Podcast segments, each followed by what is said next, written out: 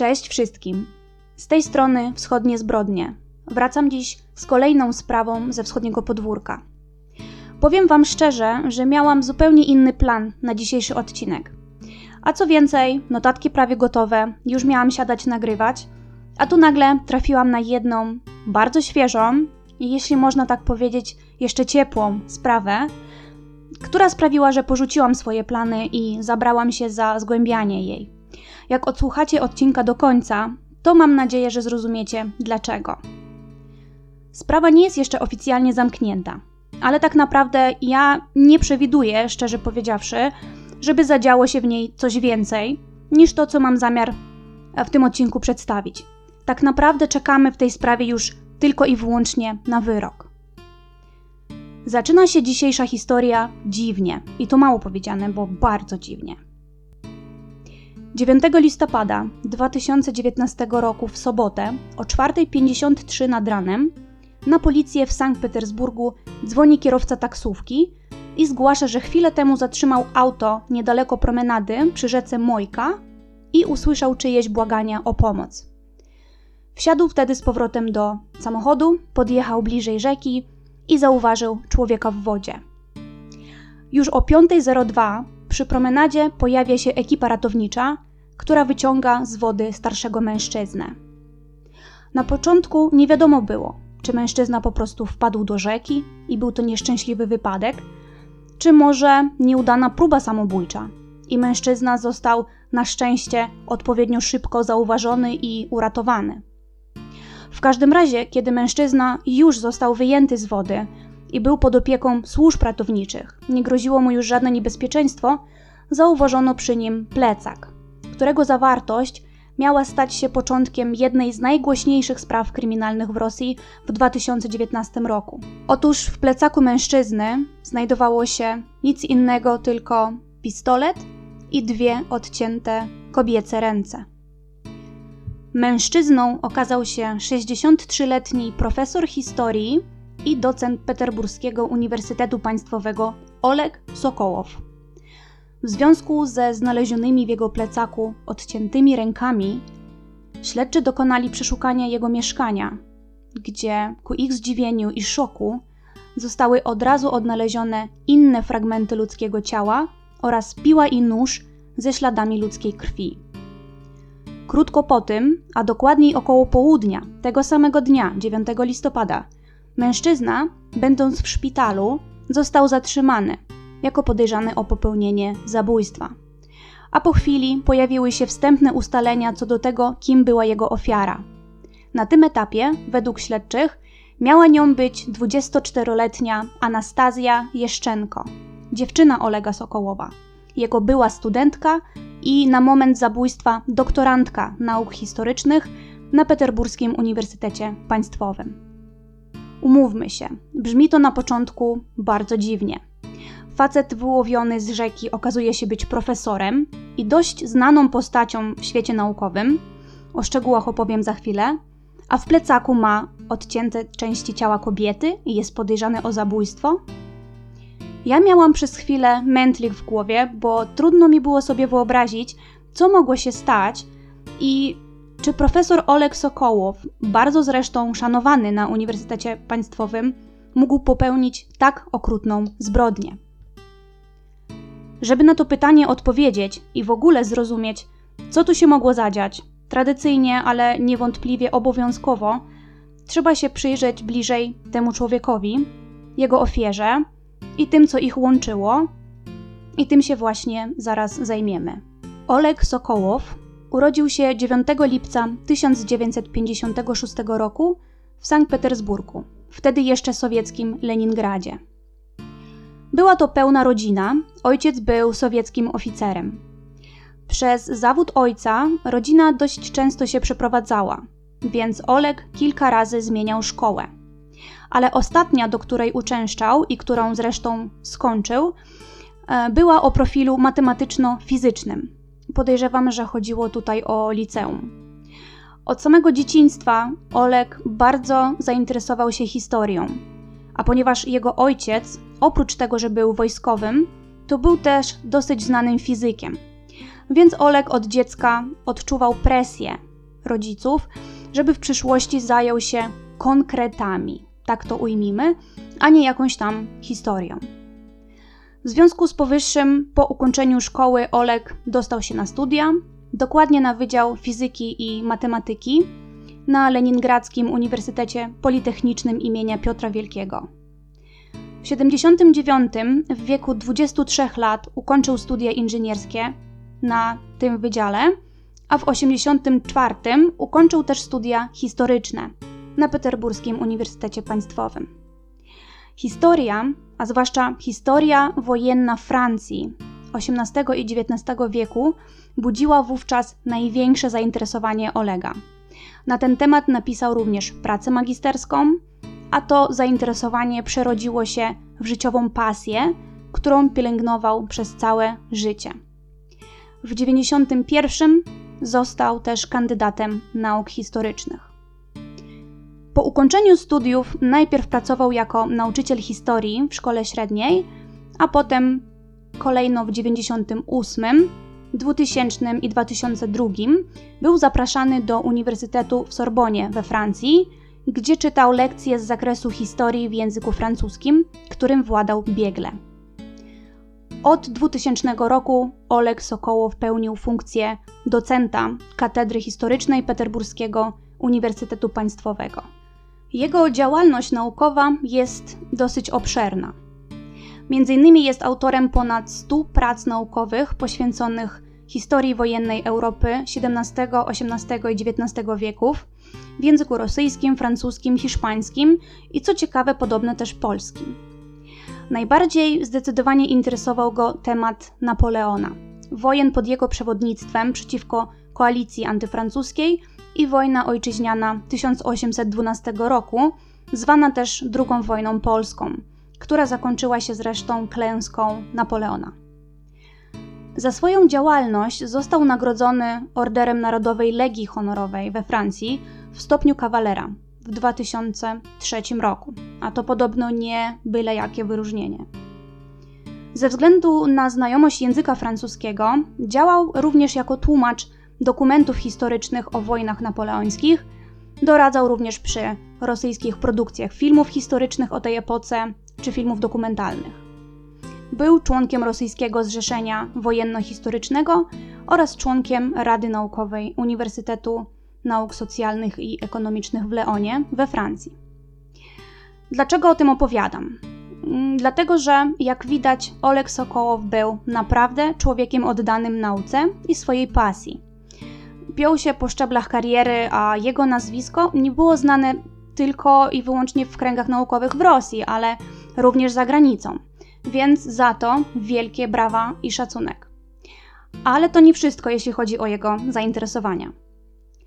W 1976 roku Oleg stworzył i przewodził pierwszą w Związku Radzieckim grupą zajmującą się rekonstrukcjami wydarzeń historycznych, a zwłaszcza bitew epoki napoleońskiej, bo jakżeby inaczej. A po rozpadzie Związku Radzieckiego y, kontynuował też y, działalność w tej sferze. I to jest swoją drogą bardzo ważne dla całej sprawy, ponieważ zainteresowanie Olega Sokołowa epoką napoleońską, historią, a przede wszystkim postacią samego Napoleona, stało się dla niego z czasem czymś więcej niż tylko pasją i hobby. Wewnątrz grupy zapaleńców, rekonstruktorów historycznych, e, był zwany jako Sir, czyli taki sposób zwracania się do monarchów europejskich tamtej epoki bardzo lubił przebierać się w mundur e, wojskowy z czasów e, bitew napoleońskich. Brał udział w wielu festiwalach rekonstrukcji bitew. Założył Zrzeszenie Wojenno-Historyczne, które otrzymywało wsparcie finansowe od, od państwa, e, dzięki czemu stroje, na przykład, które zakładali uczestnicy rekonstrukcji, to nie były jakieś stroje pożyczone z jakiegoś tam teatru, tylko były szyte na miarę czy to był ubiór generała armii francuskiej XVIII wieku, czy rosyjskiego oficera, przykładowo. Klub e, rekonstruktorów nie miał własnych koni, a wiadomo, przy takich bitwach konie muszą być.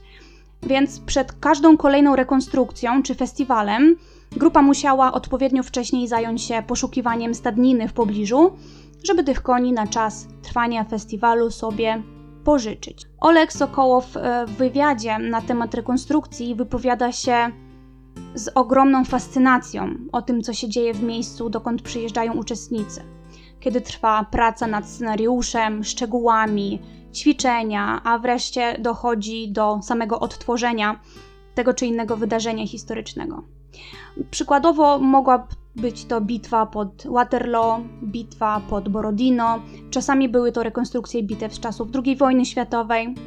I możemy sobie wyobrazić, pan Sokołow, odgrywający rolę Napoleona czy generała czasów napoleońskich, ubrany w ten mundur generała Francji, na białym koniu, przywodzi wielką armią, w cudzysłowie oczywiście, wykrzykuje rozkazy po francusku, słychać strzały, wiwaty itd. Tak ja osobiście nie jestem znawcą tematu. Na pewno jeśli ktoś lubi tego typu rozrywki, to na pewno jeśli chodzi o działalność Sokołoła w tym temacie, to miałby sporo materiałów do przeczytania i pewnie też sporo filmów do obejrzenia.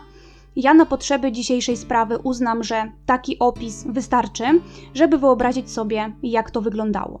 Na chwilę zostawimy sobie Olega Sokołowa, bo teraz chciałabym opowiedzieć, w jaki sposób nasz Napoleon poznał swoją Józefinę. I jak już wiemy, niestety swoją przyszłą ofiarę Anastazję Jeszczenko. Anastazja, albo krócej Nastia, urodziła się 26 kwietnia 1995 roku na Kubaniu. O jej dzieciństwie niewiele można znaleźć w sieci. Mieszkała z mamą i tatą, miała też starszego brata. Ojciec był nauczycielem WF-u, a mama pracowała w policji. W 2012 roku Nastia ukończyła szkołę i otrzymała świadectwo z czerwonym paskiem. Maturę zdała bardzo dobrze, najwięcej punktów otrzymując z historii, języka rosyjskiego i wiedzy o społeczeństwie. Tak dobry wynik egzaminów pozwolił Nasti dostać się na wymarzone studia na Wydział Historii Peterburskiego Uniwersytetu Państwowego. Dziewczyna od lat szkolnych interesowała się historią, zwłaszcza XVIII i XIX wieków, a przyjaciele i znajomi mówili o niej, że urodziła się nie w tej epoce. Bardziej zdecydowanie pasuje charakterem do czasów wojen napoleońskich i balów.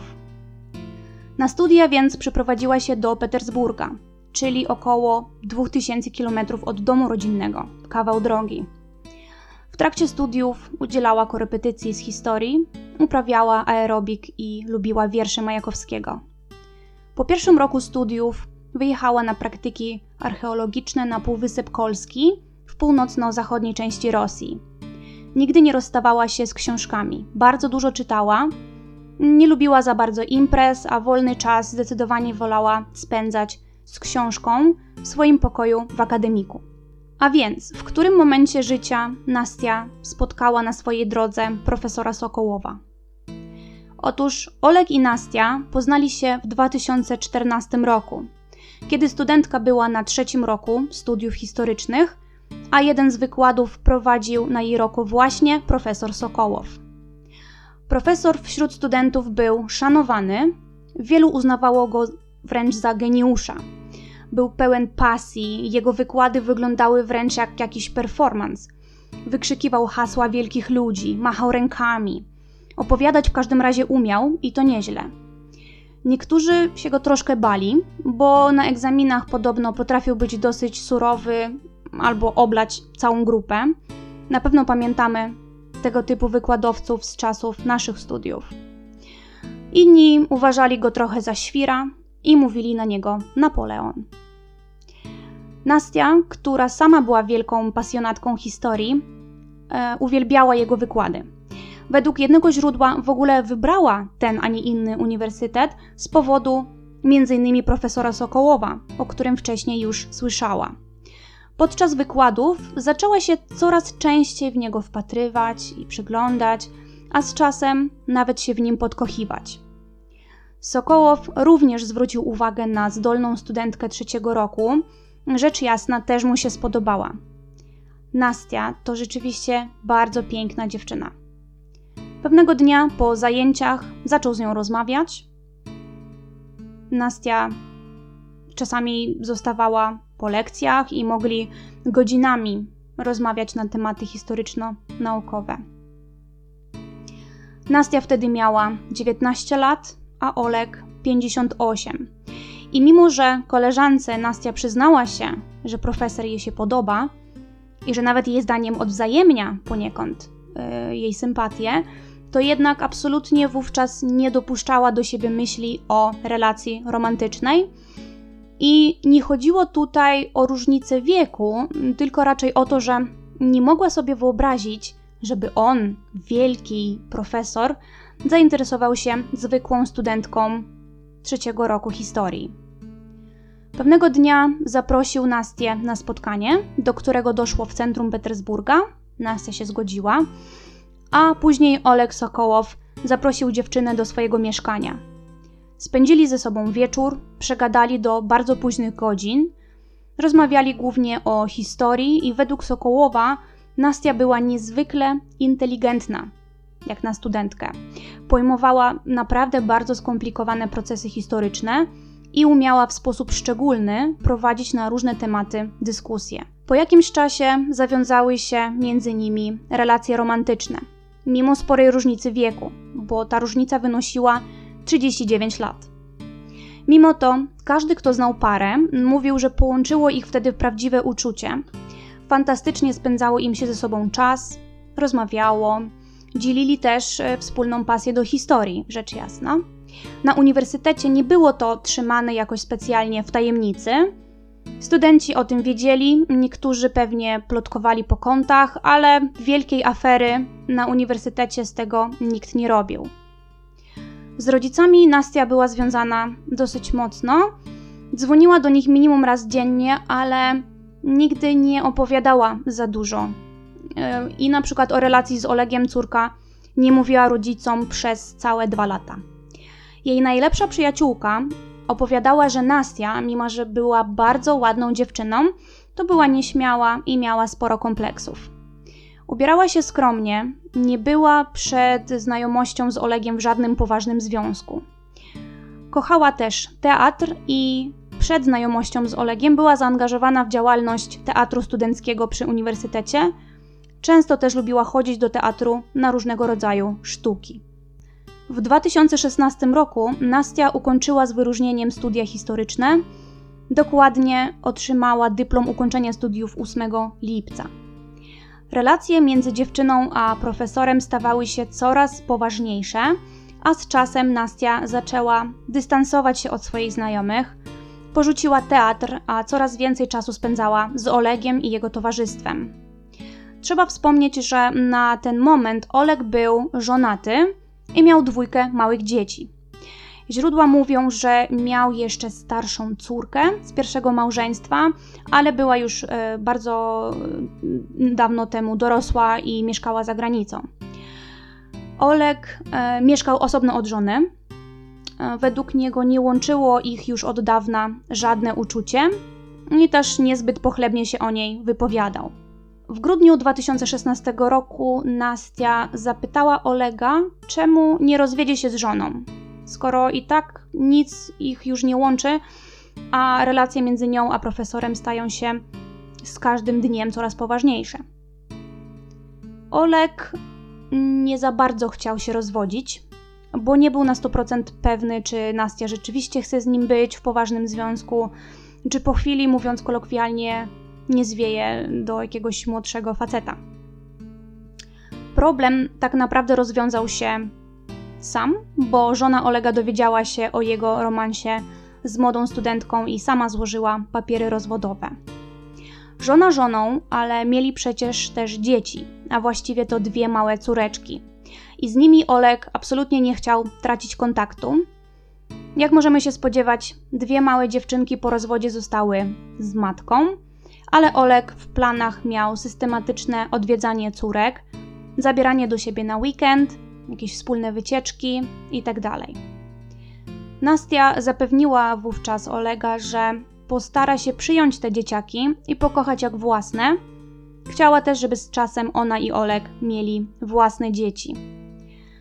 Ostatecznie proces rozwodowy Olega i jego żony oficjalnie skończył się w 2018 roku, a łącznie Oleg i Nastia mieszkali wspólnie przez dwa lata od listopada 2017 do listopada 2019.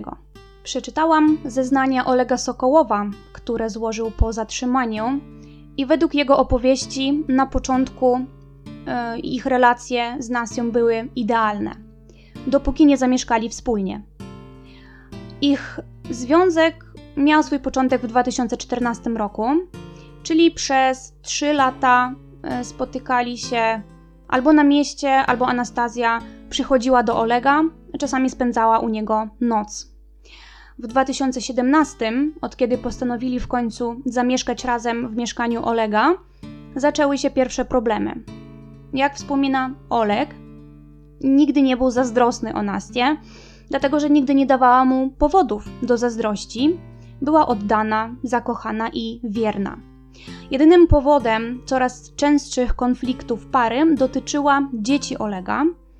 Zazwyczaj, kiedy chciał spotkać się z córkami, to robił to poza domem, a raz zapytał Nastię, czy może je zabrać do ich wspólnego mieszkania. Ta się zgodziła, ale podobno tego dnia zachowywała się bardzo chłodno i z dystansem w stosunku do dzieci, a miała wręcz do dziewczynek wrogie nastawienie. Czy tak faktycznie było? Nie wiadomo, ponieważ, jak mówię, ta wersja wynika tylko i wyłącznie z zeznań samego Olega Sokołowa. No ale mimo wszystko był to pierwszy i ostatni raz, kiedy Oleg e, przeprowadził dzieci do e, jego mieszkania z Nastią. Powiedziała, że nie życzy sobie wizyt dzieci, kiedy jest w mieszkaniu, a z czasem sam temat córek Olega wywoływał u niej irytację. Zaczęło dochodzić nawet do głośnych awantur z tego powodu. Oleg wtedy wytłumaczył Nasti, że z dzieci nie zrezygnuje, kocha je i tego nie zmieni.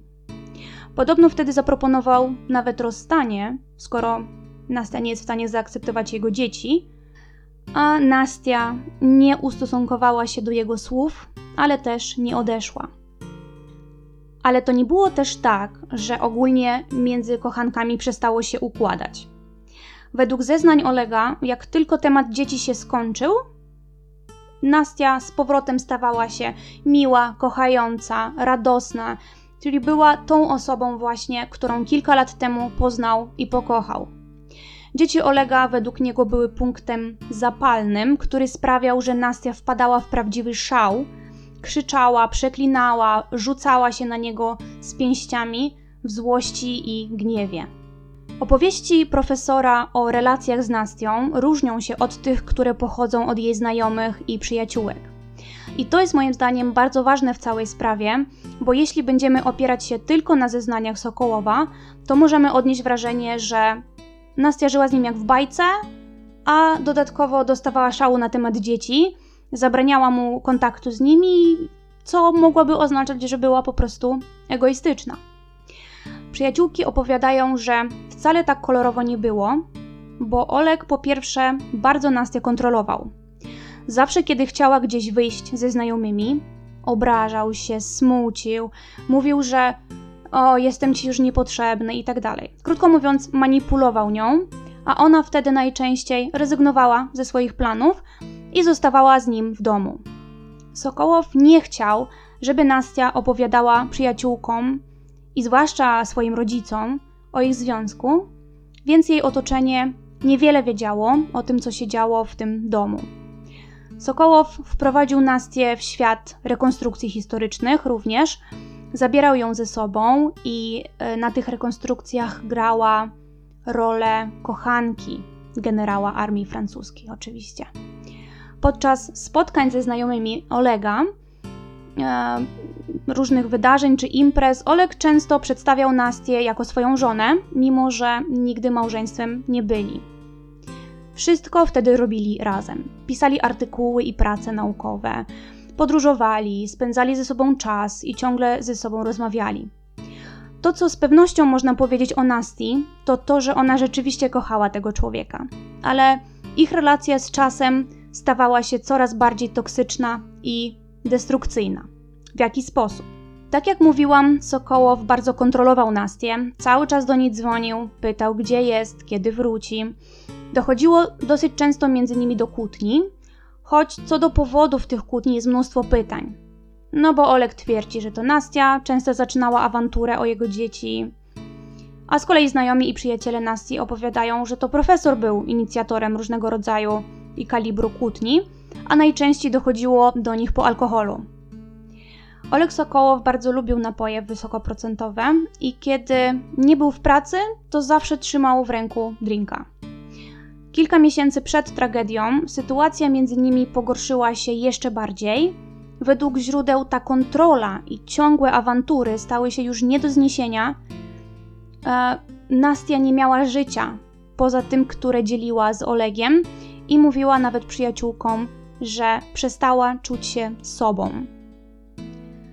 Kilka razy Nastia nawet chciała od swojego partnera odejść. Podjęła też kilka takich prób, a wtedy znowu dochodziło do manipulacji ze strony Sokołowa. Wtedy albo ją błagał, żeby została i mówił, że bez niej jego życie jest bez sensu i że popełni samobójstwo, jeśli go zostawi, albo groził, że zniszczy jej karierę i uniemożliwi ukończenie doktoratu. Wmawiał dziewczynie, że bez niego jest nikim i nic w życiu nie osiągnie, że tylko dzięki niemu ma szansę zaistnieć w środowisku historycznym, co moim zdaniem było typową manipulacją, bo wiele osób twierdzi, że Nastia była niezwykle zdolna i czekała ją bardzo fajna kariera naukowa. Dochodziło nawet do tego, że Nastia próbowała od Olega uciec. Przez jakiś czas pomieszkiwała u znajomych albo krewnych, ale z jakiegoś powodu zawsze do niego wracała. Jak widzimy, normalną, zdrową relacją nie można było tego nazwać. Z jednej strony Nastia kocha Olega, z drugiej strony ten związek niszczy ją od środka, ale kiedy sama zrozumiała, że musi z tej relacji się wycofać, to nie była w stanie tego zrobić. Czy to ze strachu, czy z braku poczucia własnej wartości, z manipulowania czy też z takiego wręcz uzależnienia od niego i miłości. Niektóre źródła mówią, że Sokołow czasem ją bił w czasie awantur. Nie ma na to potwierdzenia, bo oczywiście Nastia nigdy tego nie zgłaszała, a dodatkowo nikt pewnie nie widział żadnych śladów lub siniaków, bo bardzo rzadko kiedy spotykała się z kimkolwiek. Teraz przechodzimy do wydarzeń z 7 listopada 2019 roku, dnia brutalnego zabójstwa Nasti Jeszczenko. To, co opiszę za chwilę, cały przebieg wydarzeń jest oparty na zeznaniach Olega Sokołowa i jego przyznaniu się do winy. Z braku świadków wydarzenia trzeba tę wersję jako tako przyjąć, a później wspomnę też parę słów o wersji śledczych. Otóż dzień wcześniej, 6 listopada, Nastia wyjechała do Moskwy żeby spędzić dzień w archiwum historycznym, pracowała wtedy nad jakimś materiałem naukowym. Miała wracać już następnego dnia, w czwartek, pociągiem, którego planowany przyjazd do Petersburga był o godzinie 21.35. Wcześniej tego dnia Olek odebrał e, starszą córkę z mieszkania, byłej żony. Wspólnie poszli odebrać z wieczornych zajęć młodszą dziewczynkę, po czym ojciec zabrał je do pobliskiej knajpy na kolację. Po kolacji odprowadził dzieci do ich domu i pojechał na dworzec po swoją Nastię. Olek Sokołow nie miał samochodu, więc poruszał się po mieście albo transportem publicznym, albo taksówką. Wcześniej tego dnia, jeszcze przed spotkaniem z dziećmi, Olek czy kupił, czy zamówił na wynos z knajpy jedzenie, typu jakieś sałatki, przekąski, wypieki oraz butelkę szampana – to miała być ich wspólna z Nastią kolacja po jej powrocie z Moskwy. Nastia tego wieczora po przybyciu pociągu była bardzo zadowolona, kiedy zobaczyła Olega i w ogóle przebywała podobno w bardzo dobrym humorze. Wrócili z dworca mm, transportem publicznym i w domu kobieta bardzo ucieszyła się. E, ja ją w sumie rozumiem. Jest jedzenie, nie trzeba gotować. Do tego schłodzony szampan, no bajka. Zastanawiałam się na początku, czy, czy ten Olek to tak często ją rozpieszczał bez powodu, ale okazało się, że powód był. A dokładnie to pięciolecie ich znajomości, więc zapalili też świece i ogólnie miało być super, fajnie i romantycznie. Spożywając wspólnie posiłek i popijając szampana, Nastia dzieliła się tym, co znalazła w archiwum. Mówili znowu o historii, opowiadali anegdotki, wszystko fajnie. Aż do momentu, kiedy Olek się zapomniał, chyba, przeoczył e, i po prostu bardzo nieplanowanie w ich rozmowie pojawiło się to straszne słowo tabu dzieci. A tak na serio to chciał tylko z Nastią skonsultować, czy lepiej będzie, jeśli spotka się z dziećmi w sobotę czy w niedzielę. No i koniec tego dobrego, bo o miłej romantycznej atmosferze zostały już tylko zapalone świece, bo po chwili Nastia, znowu powtarzam, z słów Sokołowa, zamieniła się w potwora. Rzucała się, biegała po mieszkaniu tam i z powrotem, wzywała jego dzieci od najgorszych, życzyła im śmierci. E, jego byłej żonie też. Nie wiem swoją drogą, co ona miała do tej żony, skoro Olega już nic nią nie łączyło, ale kto wie, może wcale tego powodu nie potrzebowała. Znowu zaczęła rzucać się na Olega z pięściami, biła, odpychała. Ta jej histeria trwała jakiś czas, po czym w pewnym momencie kobieta powiedziała profesorowi, że wychodzi. Podobno do takich sytuacji dochodziło już wcześniej, kiedy w trakcie kłótni, która zazwyczaj miała miejsce późnym, późnym wieczorem, Nastia chciała koniecznie wyjść i odejść. Już teraz. Ale Oleg za każdym razem zatrzymywał ją, mówiąc, że nie wypuści jej samej o takiej godzinie późnej. Proponował, żeby się wyspała i pojechała do siebie rano, skoro tak sobie życzy. Wtedy zazwyczaj do rana te emocje ucichały i para się godziła. Ale według Olega tym razem jej histeria była na tyle dzika, że postanowił po prostu pozwolić jej wyjść. Nastia wyskoczyła na klatkę schodową. Według Olega był wtedy bardzo na nią zły, ale postanowił, że okej, okay, skoro ona jest taka nienormalna, psychiczna wręcz, a w dodatku stawia przeszkody w jego kontakcie z dziećmi, to widocznie tak miało być. Może czas najwyższy, żeby rzeczywiście się rozstać. Nie wiadomo o której to było godzinie, ale po wyjściu kobiety Oleg, żeby ochłonąć, zaczął czytać coś na laptopie. Według niego był wtedy w szoku i zły, trzęsły mu się ręce a serce biło jak szalone. Po około 30-40 minutach od wyjścia Nasti, Oleg usłyszał dzwonek do drzwi. To była ona, ale niestety ze słów Olega wcale nie przyszła, żeby się pogodzić. Jak rakieta wleciała do mieszkania, wbiegła do sypialni, rozmawiała z kimś chwilę przez telefon, po czym wróciła do salonu, w którym siedział Oleg, a w ręce miała nóż kuchenny. Kobieta dalej przebywała w stanie histerii, krzyczała na Olega, wyzywała dzieci, życzyła śmierci, a tym razem tej śmierci życzyła również jemu. Według Olega nie wiedział wtedy, co robić, żeby ją uspokoić, jak zareagować. Nigdy wcześniej nie widział jej w aż takim stanie, trochę się jej nawet bał. Nie jest w stanie wytłumaczyć, dlaczego w pewnym momencie wstał, szybkim krokiem poszedł do innego pokoju wziął znajdującą się tam strzelbę i skierował na Nastię, po czym wystrzelił jej w głowę.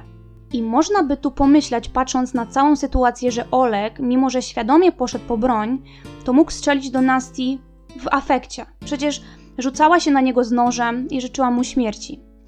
Ale z wersją afektu w tym momencie możemy się pożegnać, bo kiedy Nastia już nie żyła, wykonał w jej kierunku kolejne cztery strzały.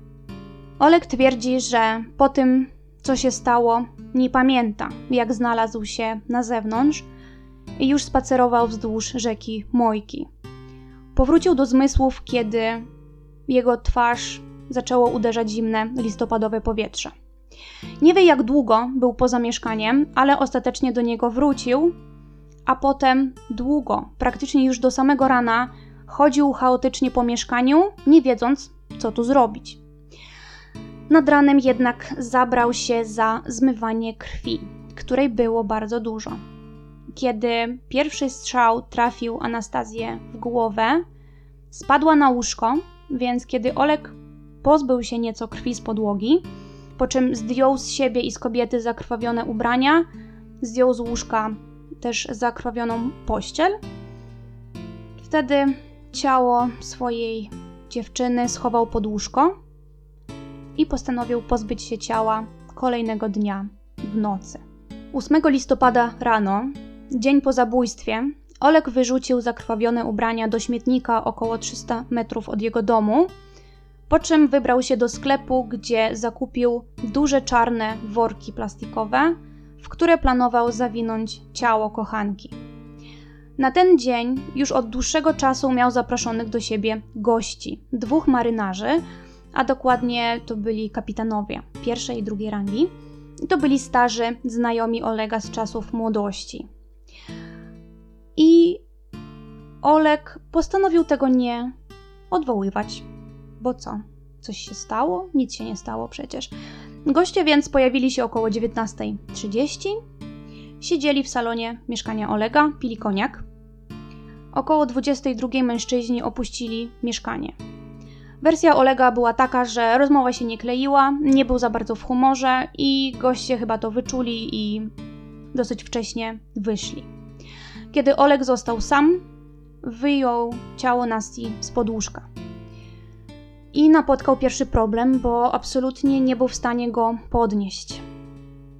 I niestety w tym momencie podjął straszną decyzję o tym, że musi ciało dziewczyny rozczłonkować.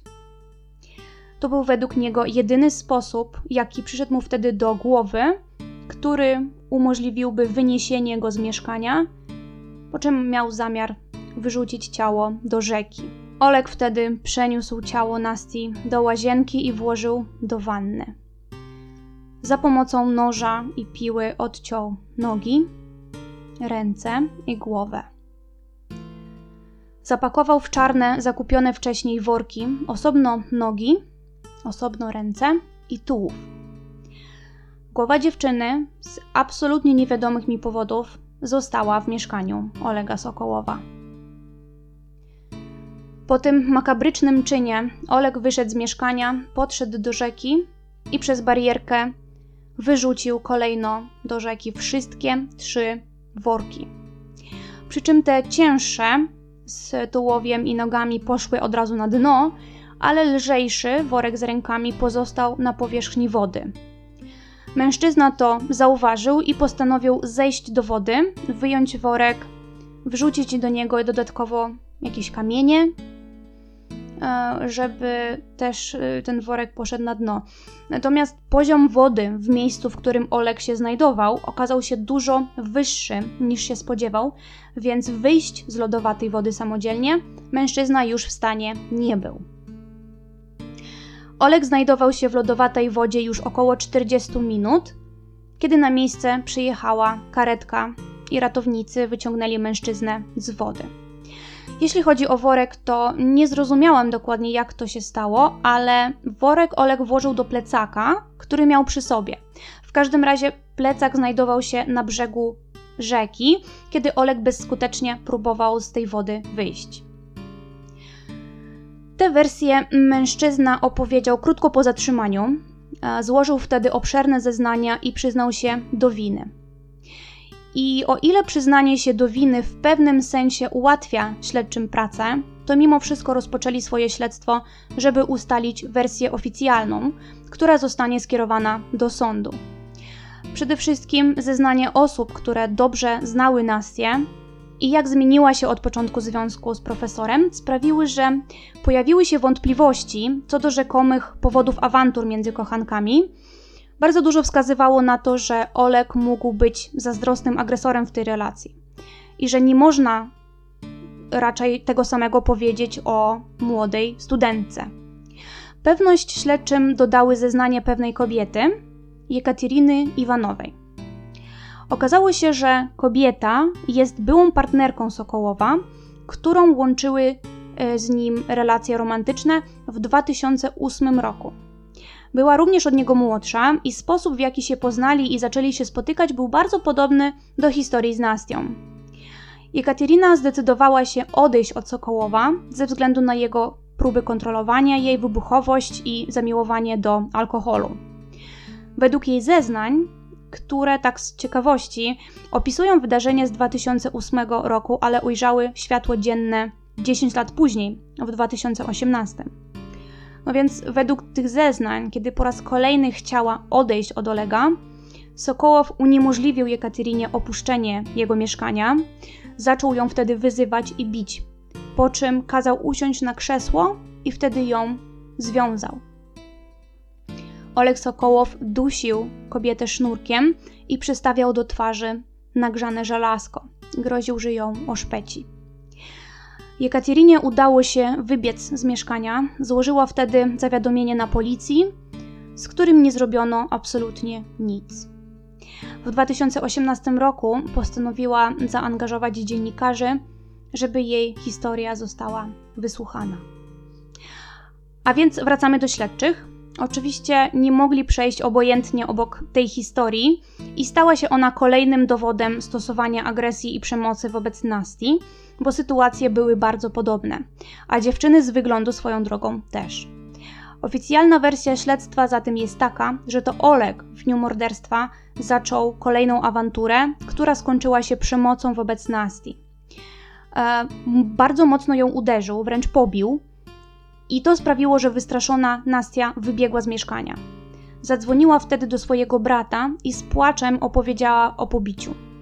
Jak możemy się spodziewać, brat Nasti prosił ją, żeby nie wracała już do Sokołowa, że ma w tej chwili wsiąść w taksówkę i jechać do hotelu. Nastia, która wybiegła z mieszkania yy, Sokołowa bardzo szybko, nie zabrała ze sobą żadnych rzeczy. Więc nie miała przy sobie ani dowodu osobistego, ani pieniędzy. Powiedziała więc bratu, że musi wrócić do Sokołowa po rzeczy i poprosiła go, żeby zadzwonił do niej za pół godziny, żeby się upewnić, że Nastia jest bezpieczna. Ewidentnie bała się wracać, a nie miała za bardzo wyjścia. Zgodnie z obietnicą, brat zadzwonił do Nasti, kiedy ta była już z powrotem u Olega. Powiedziała mu przez telefon, że wszystko jest ok i że idzie spać. Brzmi to trochę dziwnie, ale jak już wspominałam Wam troszkę wcześniej, to dogrzebałam się do tego, że Oleg dosyć często lubił rozwiązywać problemy i kłótnie właśnie w taki sposób, że kiedy Nastia groziła mu odejściem, to bardzo łagodnym głosem prosił ją, żeby się uspokoiła, położyła spać, a rano na spokojnie o sytuacji porozmawiają. I tak właśnie było też tego dnia. E, Nastia położyła się do łóżka, no i niestety już się nie obudziła, bo według wersji śledczych Oleg zastrzelił ją, kiedy już spała. Jeśli chodzi o dalszy ciąg wydarzeń, to po sprawdzeniu wszystkich śladów śledczy uznali, że opowieść Sokołowa co do późniejszego ukrycia i rozczłonkowania ciała jest zgodna z prawdą. W tym momencie Oleg Sokołow znajduje się w areszcie i czeka na proces. Został uznany za osobę poczytalną, mimo jego usilnych prób przekonania śledczych i ekspertów, że na moment zabójstwa nie wiedział, co czyni napisał bardzo wyniosły tekst, który wysłał do prasy, gdzie tłumaczy, że zabił Nastię, bo nie był w stanie wtedy myśleć jasno i nie rozumiał swoich czynów. A co ciekawe, ma też przygotowane wytłumaczenie, dlaczego postąpił z ciałem Nasti tak, jak postąpił. Otóż według Sokołowa, kiedy dotarło do niego, jak straszną rzecz zrobił, że Nastia nie żyje, a całe mieszkanie jest w jej krwi, to postanowił odejść z tego świata i popełnić samobójstwo, ale potrzebował czasu. No właśnie, czasu na co? Na to, żeby odejść, tak jak sam to ujął, z godnością. Planował sporządzić testament i przekazać wszystko, co posiada, swoim dzieciom. Chciał po raz ostatni zobaczyć się ze swoimi rodzicami, po czym miał udać się na wyspę Wasilijewską. To jest bardzo ładna, największa wyspa delty rzeki Newa w Petersburgu. I tam albo zapisać, albo nagrać mowę pożegnalną i popełnić samobójstwo, dokładnie strzelając sobie do ust. Tak to sobie profesor Sokołow wymyślił. Napisał też list do rodziców Nasti, w którym nie wyraża raczej skruchy, a ja bym powiedziała, że prędzej użala się nad sobą. E, proponował też w tym liście pieniądze. Rodzice Nasti oczywiście nigdy nie wzięli od Sokołowa żadnych pieniędzy i nigdy nie odpowiedzieli na jego list. Nic dziwnego. Parę dni po zatrzymaniu Oleg Sokołow, dosłownie zalewając się łzami, prosił o dostarczenie mu do celi okularów i książek, ponieważ będąc w areszcie nie może, jako naukowiec, siedzieć i nic nie robić. Musi czytać, studiować, dalej pisać, żeby nie zwariować. Oprócz tego Sokołow ciągle się bawi w zmiany adwokatów, często pisze do prasy, skarży się na drastyczność opisów jego czynu w telewizji i w gazetach, które podobno dodatkowo go oczerniają i mogą wpłynąć na wyrok. Koronawirus i jego skutki sprawiają, że kolejne procesy co chwilę są przenoszone, wyznaczane są nowe daty itd. Może to tak naprawdę potrwać jeszcze kilka dobrych miesięcy, ale już wiadomo, że kara, którą Sokołow otrzyma za zabójstwo z premedytacją, to od 6 do 15 lat. Ja tego nie skomentuję. Pogrzeb Nastii Jeszczenko odbył się 16 listopada 2019 roku na Kubaniu, skąd pochodziła. Jej ciało zostało pochowane na miejskim cmentarzu w rodzinnym grobie. Na pogrzebie oprócz członków rodziny, znajomych i przyjaciół dziewczyny pojawiło się dużo mieszkańców Kubania, nieznających osobiście rodziny, ale również współczujących ich tragedii. Źródła też podają, że w trakcie pochówku mama Nasti poczuła się źle i została dla niej wezwana karetka na cmentarz. Ta tragedia musiała wtedy być dla niej nie do zniesienia.